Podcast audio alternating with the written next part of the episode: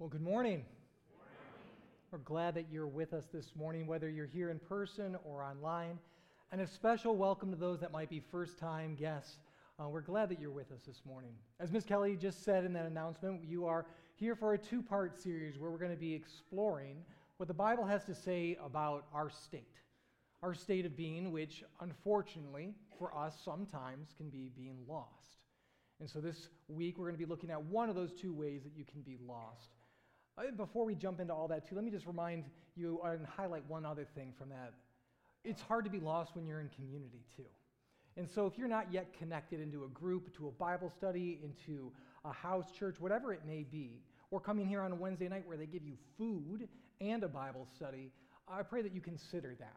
See if God might be stirring your heart to uh, take that next step and see what He might have for you in that to be found in community as well. Well, as we jump into this, we're going to be looking at a teaching from Jesus.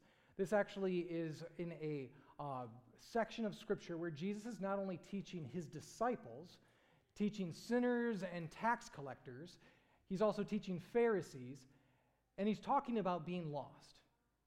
He actually teaches with three different parables the parable of the sheep, the parable of the coin, the parable of the lost son.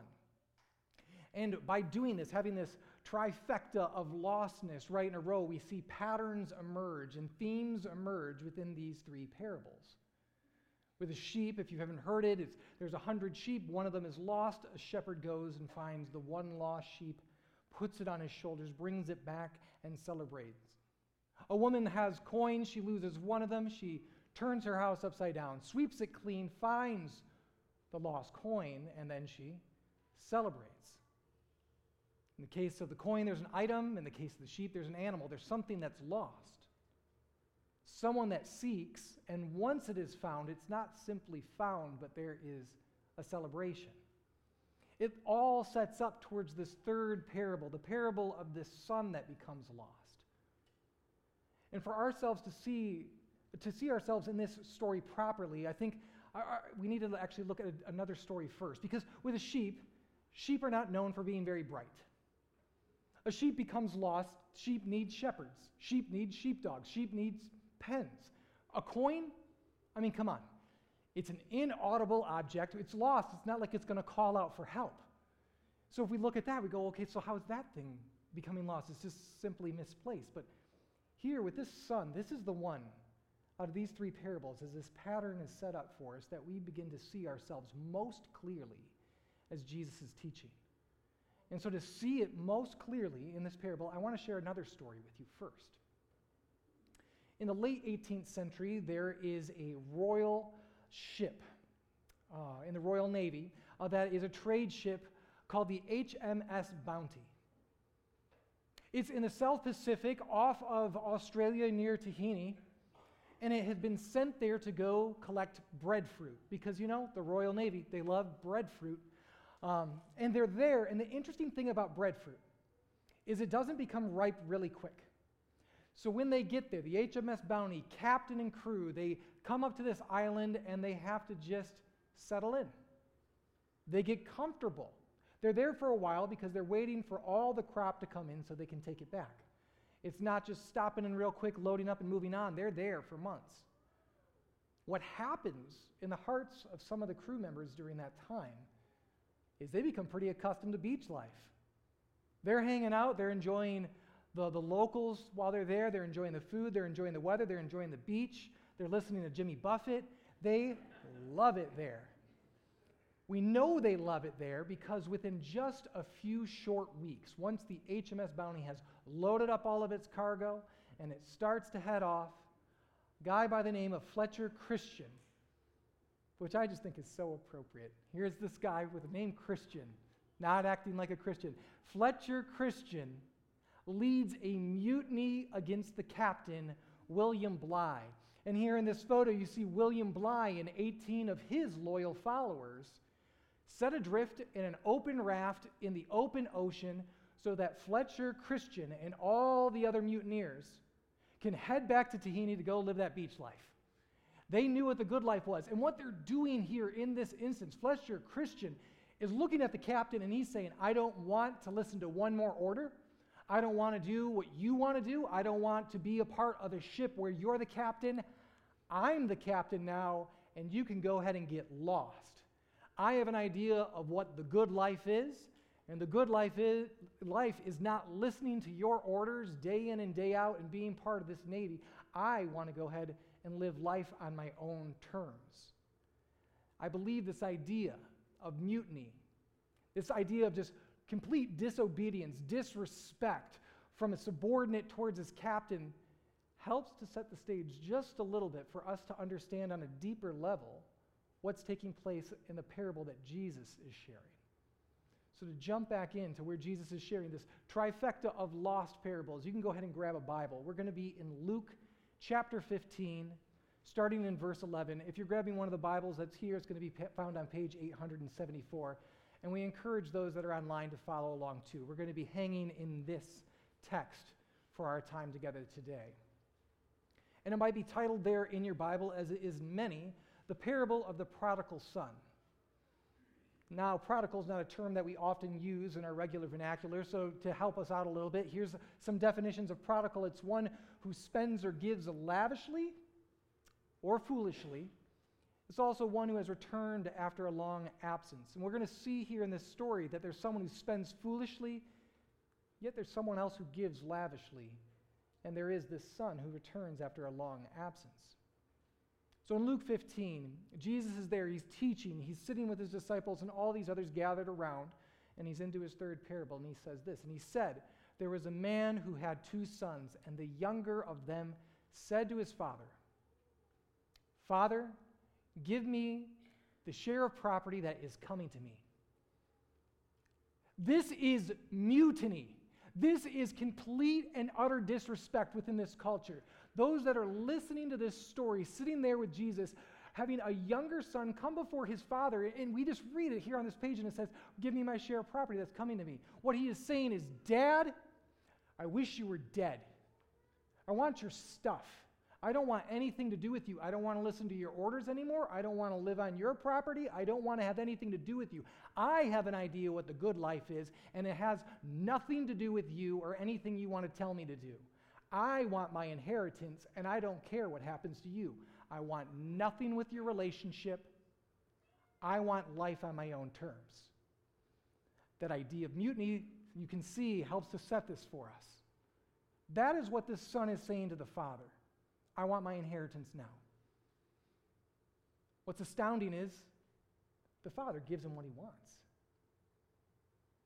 It would not have been unheard of if his son was that disrespectful saying something that disgraceful, that rude to his father, for the father to cast him aside. But the father graciously somehow divides his property. And here, the Greek term property not only means property, like the land that he owns, but he's dividing his very life.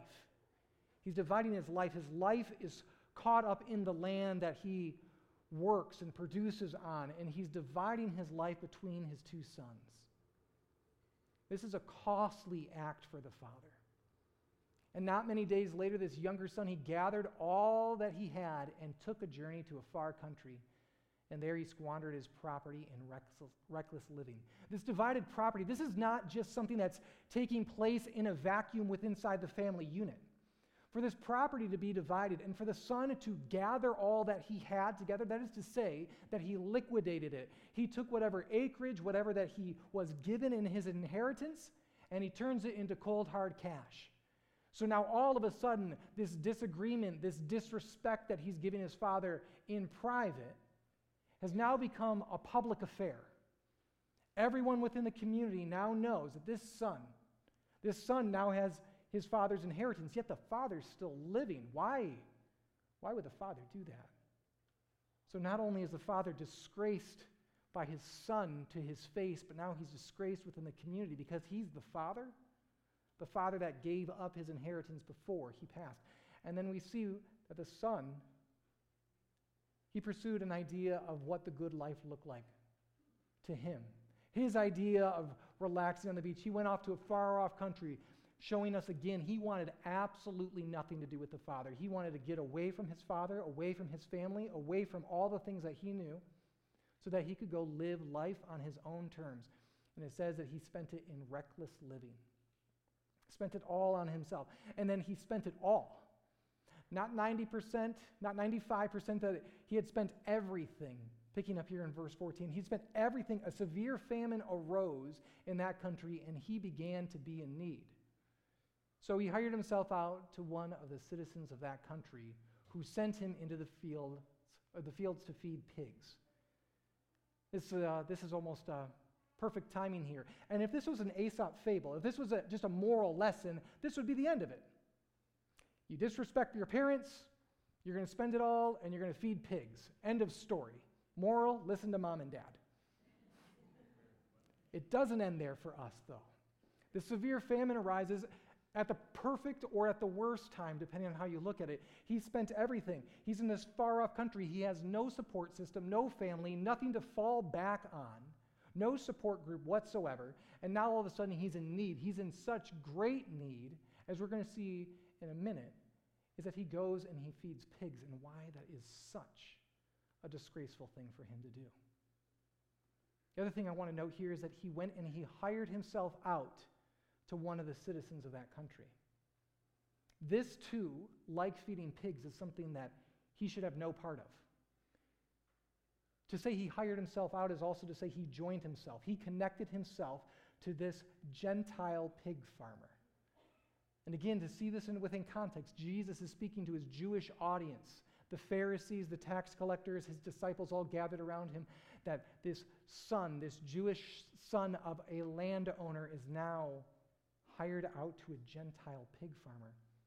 But it gets worse. And he was longing to be fed with the pods that the pigs ate. And no one gave him anything. I mean, this is rock bottom for this guy. This is the lowest point that could be imaginable for this younger son. He has no business being connected to a Gentile farmer. He has no business being anywhere near pigs. And now he is so hungry, and this famine is so severe that what little wage he's able to earn as being a servant to this farmer, he's still not able to afford food because he's longing. Longing to eat pig slop, longing to eat pig food. These pods, actually, if you dig into it, some think that it would be these carob pods. Looks appetizing, doesn't it? You can still find carob pods to this day, but if you do and you want to use them as some tar- sort of nutritional supplement, you actually have to get it in a very fine ground powder. That is because to eat a carob pod is essentially like chewing on a leather shoe. They would use carob pods in this culture at this time to fatten animals, in particular to fatten pigs. And the only other thing that would eat carob pods would be those that are desperately poor because there's little to no nutritional value and they were so difficult to eat. This is what he's longing for. This is the rock bottom point.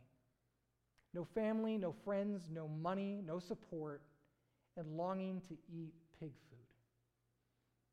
And let's just take a quick rewind. You don't have to turn there because I'll just have these scriptures for you. But in Leviticus, Leviticus chapter 11, I'm going to highlight a couple verses for us. So again, we can understand why this is such a low point.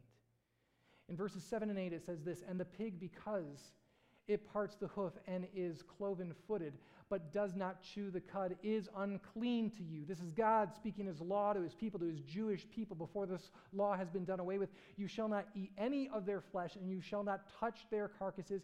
They are unclean to you. God makes a very big deal about things that are unclean and unclean, holy and unholy. And a pig is one of these things that is unclean, unholy, and that God's people, that He has set apart, should have nothing to do with them. And to break that law is a sin. And even more than that, it goes on in Leviticus chapter 11, and in verse 24, it says this I am the Lord your God who has separated you from the peoples Therefore, you shall separate the clean beast from the unclean and the unclean bird from the clean. Here, getting to the point that as God is doing this, this is a didactic style that God is using, a teaching style where He's saying, I'm not only setting you apart from pigs and these animals and these unclean things, I'm teaching you that you are a clean people, a holy people that I have set apart, and you shall separate yourselves from other peoples.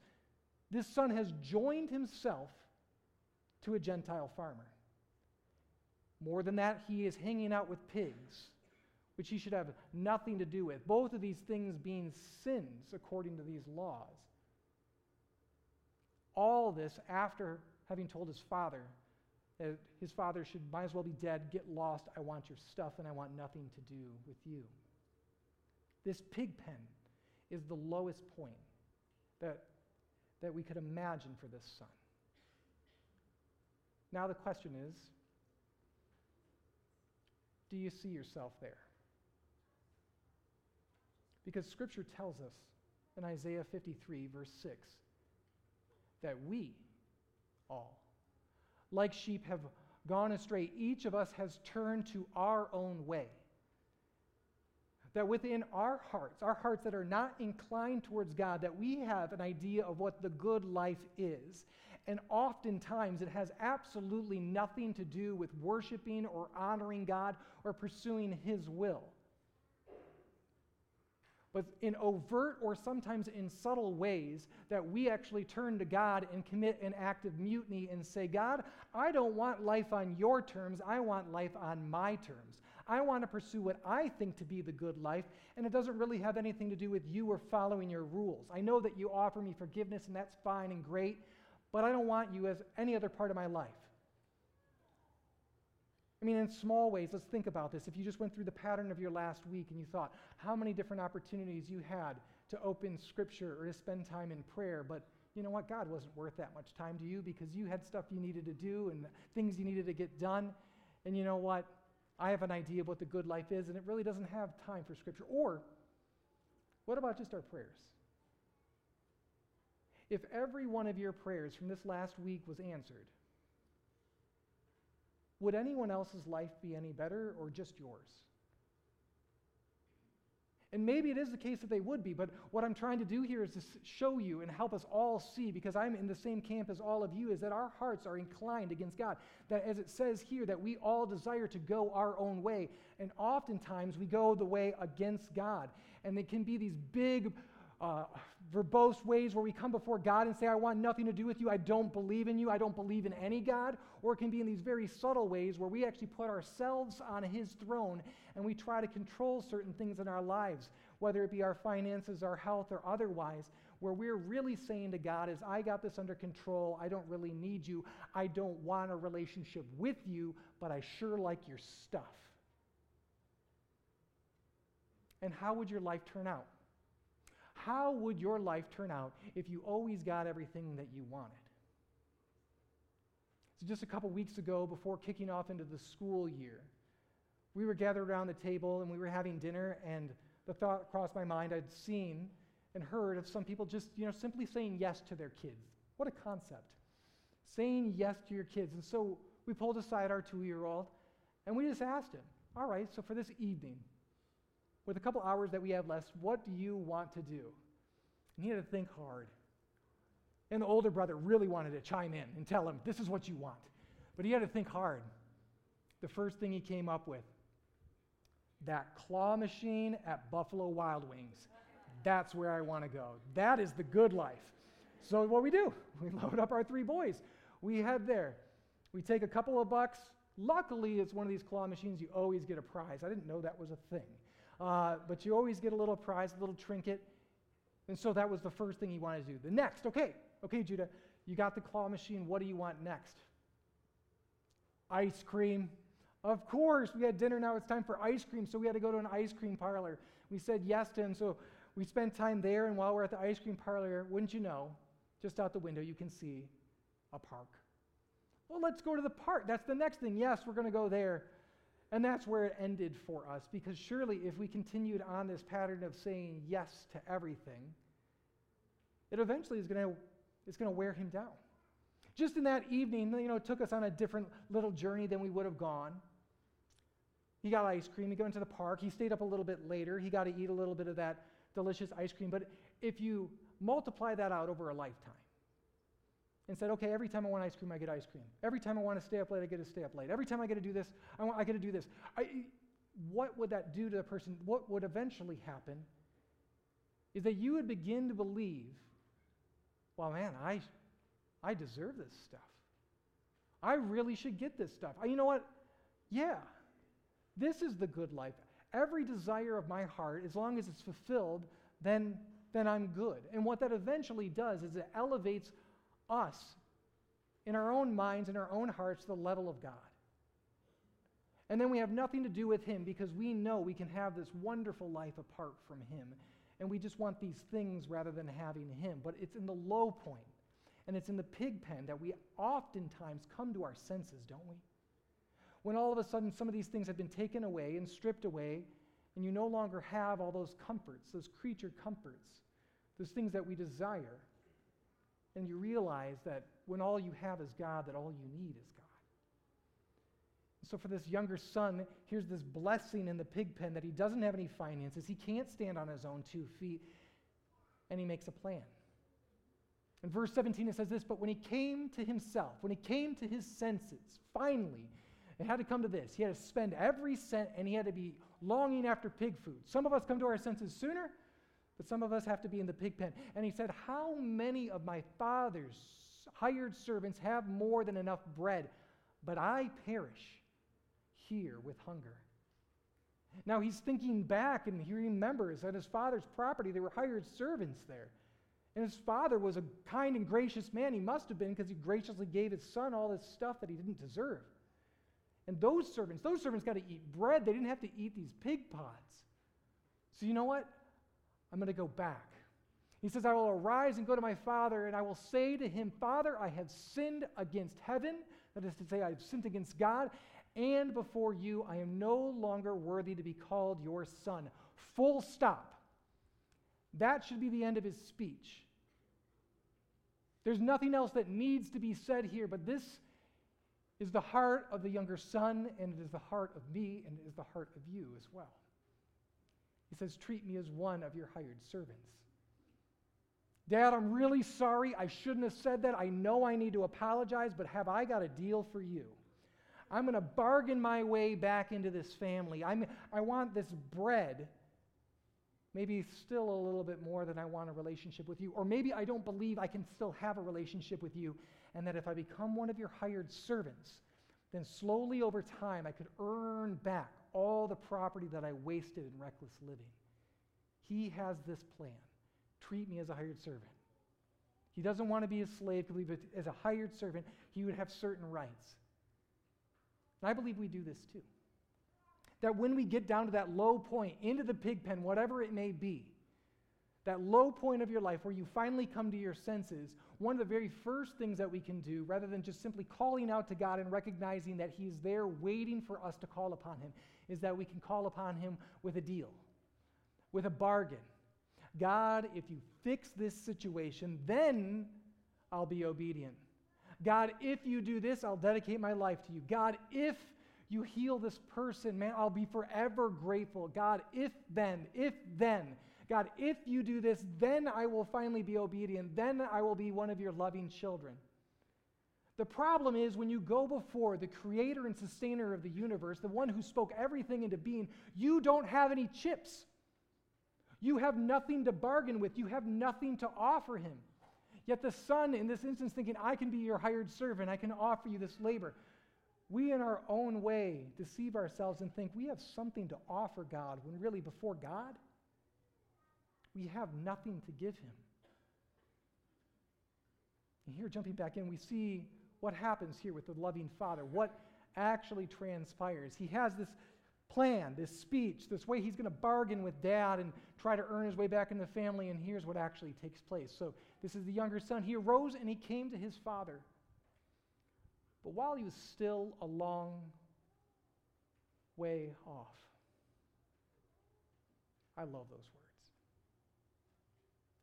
The average human eye can see three miles towards the horizon before the curvature of the earth starts to bend and you don't see any further. You can recognize things somewhere between a mile and a mile and a half. Now, typically, you're not able to recognize a face unless it's within 50 meters of you.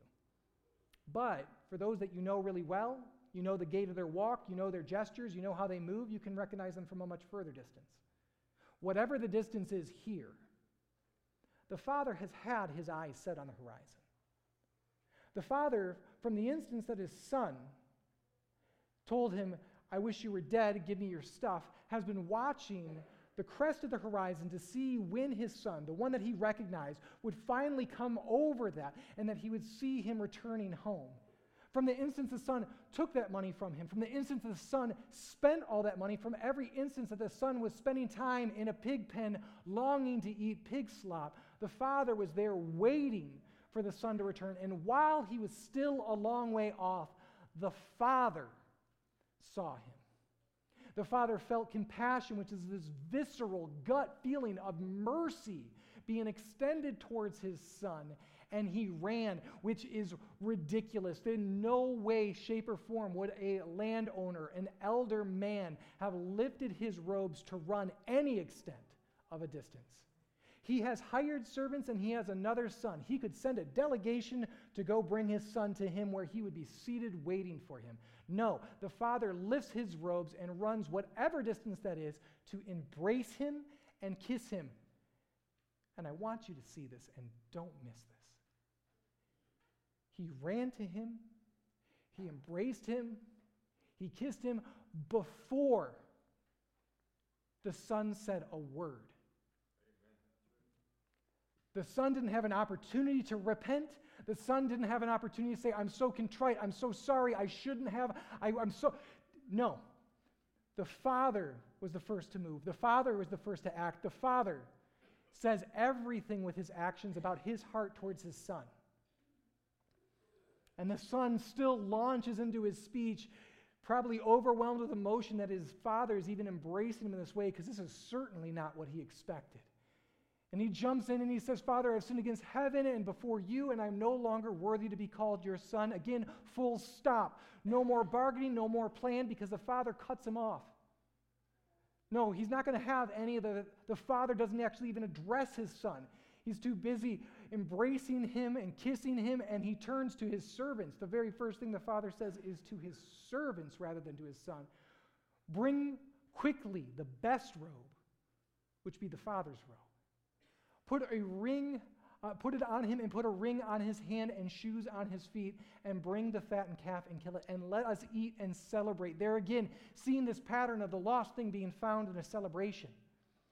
But these three things here the robe being put on him, the shoes on his feet, meeting the needs of the son as he's in these tattered, dirty, stinky pig pen clothes, with probably no more shoes or holes worn in his shoes, but then this ring a ring, a signet ring, placed on his hand, which says, You're my son. Whatever you say is my word. You are my son again. You are reinstated. Not because of how sorry you are, not because that you have come back, but because I love you and because you were dead and now you are alive. Here's a, a picture it's in the same 17th, or 18th century time where you see the image of this prodigal son, this lost son who had spent so foolishly, and this prodigal father. Prodigal not in the sense of being foolish, but prodigal in the sense of giving lavishly. That in an instance, he gives him the best robe, the best ring, and shoes for his feet, and then calls for the fattened calf, as you can see in the side of this photo, being taken off to slaughter. And man, does that little kid look happy that he gets to eat that cow, doesn't he? But the good news here is that while the whole community knew, they knew that the son had disgraced the father. They knew that the son had spoken out against the father and had taken his inheritance and he had spent it. They knew all that. The community knew. Now, for a fattened calf to be killed. That is not just a meal for a father and son or father and sons. This is a community gathering, a community celebration, calling together the same community that knows everything that's taking place here in this household. And the father still so lavishly loving this son, not just filling his belly with bread, but getting him, giving him and that entire community the fattened calf.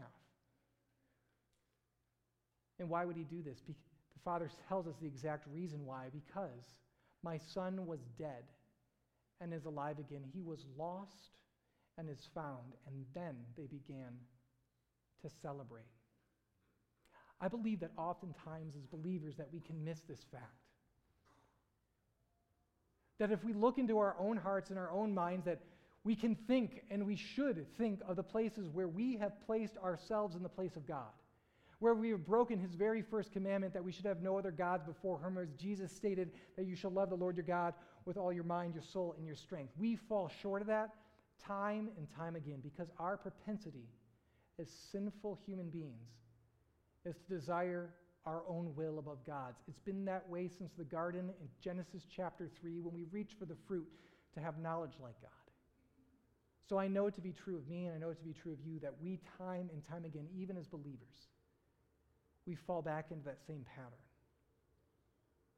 But the good news is this that while we fall into that pattern, when we come back home, when we come before a father, we don't come before a God who is waiting for us with arms crossed and ready to have a word of judgment and discipline, but rather we come back to a God who is waiting and longing and watching the horizon for the first inclination that we head back towards him. He's ready to fully embrace you, forgive you, and offer you grace and mercy that you don't deserve that this is a free gift of grace and mercy that's offered to you and offered to me, but it is also a costly gift of grace and mercy.